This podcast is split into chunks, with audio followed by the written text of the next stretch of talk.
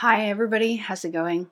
I know it's kind of been a while for another new episode, and and uh, I've been super swamped with my work. I'm new, uh, not new, but I'm kind of new to this new format, and I've got a lot of things to cover, and that's why it's hard for me to find the time to really sit down and do a video or do videos. But finally, I found time to do it. Yay! Uh, so welcome back to another episode of Coffee Corner.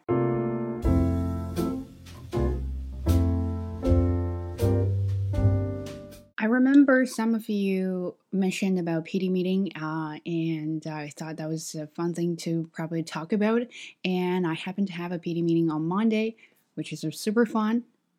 And I'm really excited to talk about PD meeting. So, what is a PD meeting? It is professional development meetings for teachers who can, uh, for teachers not who can, those meetings are organized by the schools and leads, and of course, management team to show teachers uh, what they need to do, what they need to follow, and what they need to take care of during the school years.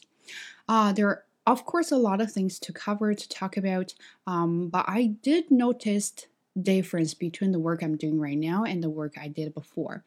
Those two organizations, they kind of cover some similarities there and they both have LINC program, which is a language learning language for newcomers or something. I forgot. I would definitely leave that what does LINC uh, stand for. So those are the things that kind of stopped me from uh, expressing myself or expressing my concerns and ideas during the meeting. Uh, then I got to practice too. I think in the first couple meetings, I was totally silent. I was like, when they ask questions, oh, anyone has more questions for this? I was more like, I do have a lot of questions, but I'm not sure if I was supposed to ask, or uh, I don't want people to judge my language. Uh, and there are a lot of people there. So I kind of felt awkward uh, during the meeting, and I felt kind of a loser at that moment because I could not ask questions that I wanted to ask. And I felt like I had a lot to learn, and I was like, this is too overwhelming.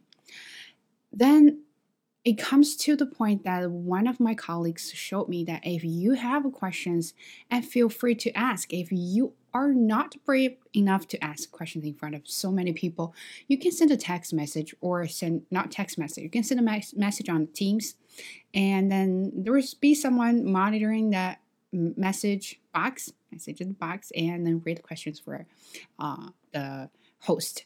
But again, even though it was a message, I was still worried that I may use the wrong words, wrong structure, wrong grammar, and I may sound very stupid. So I think about then after that, I was actually really practicing about my meeting skills is to prepare myself. Of course, I got the memo first, and I will study on that, and I will come up with some questions I'm really curious about, or some concerns I really want, uh, I really have. Then start from there and I will ask myself what questions should I ask? What kind of structure should I use? Or am I grammar uh am my grammar is my grammar right? And then I even sometimes Google it and figure out a cool words to express myself. But of course, it takes time to practice. And one way I learned from a YouTube video that's Harvard Business Review. I really like this person. Uh, she's very well spoken and she explained the way uh, about how to actually, you know, express yourself during a meeting is to follow fact, story, and ask. So when you talk about things or when you want to bring up something, so you want to give the fact uh, instead of your feelings, oh, I feel this is very difficult. That is definitely wrong way to start a conversation because nobody cares about your feeling during a meeting, especially when the meeting is super long, right? So everyone wants to finish that as soon as possible. Then you can start with the fact that uh, using Google Sheet as a tracking log, um, tracking log can be difficult.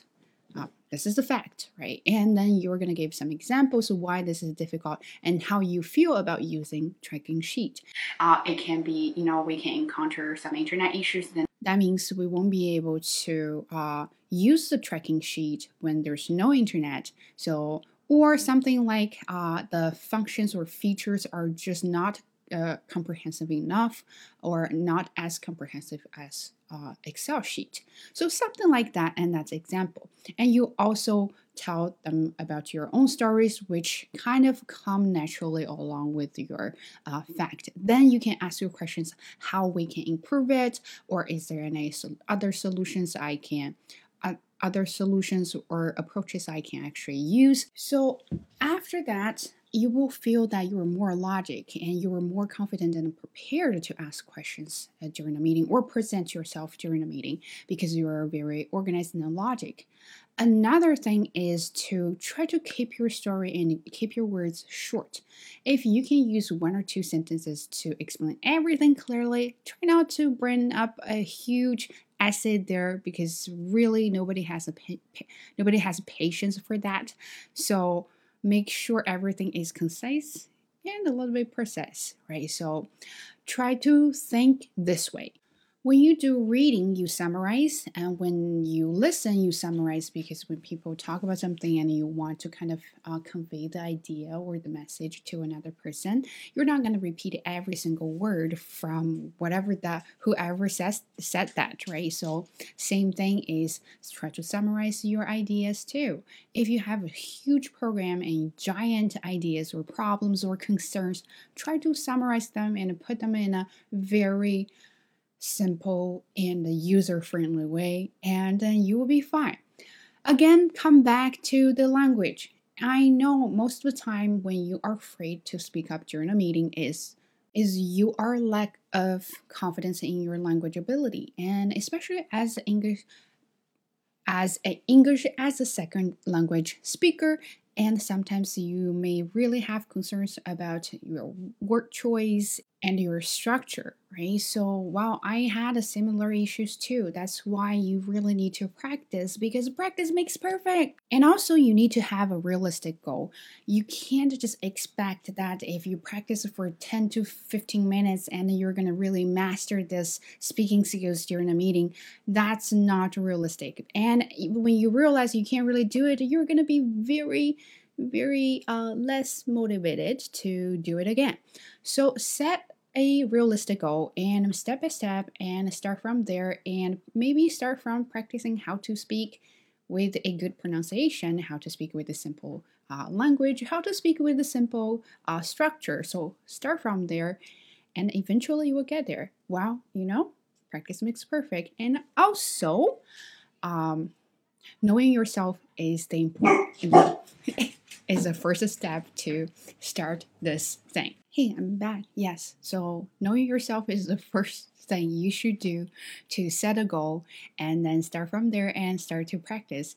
And one more time, if you are not sure about the language or how to ask questions or how to uh, word yourself, do some work. Don't just assume this is the way you're going to use, right? Do some research and find out what is where what is uh, some authentic way to actually uh, you know express yourself? And i definitely watch a lot of uh, videos about how to speak up in meetings or uh, watch a lot of videos about how to express yourself and that will definitely help you I think that's it. I've been having technical issues uh, while recording, so hopefully this will turn out good.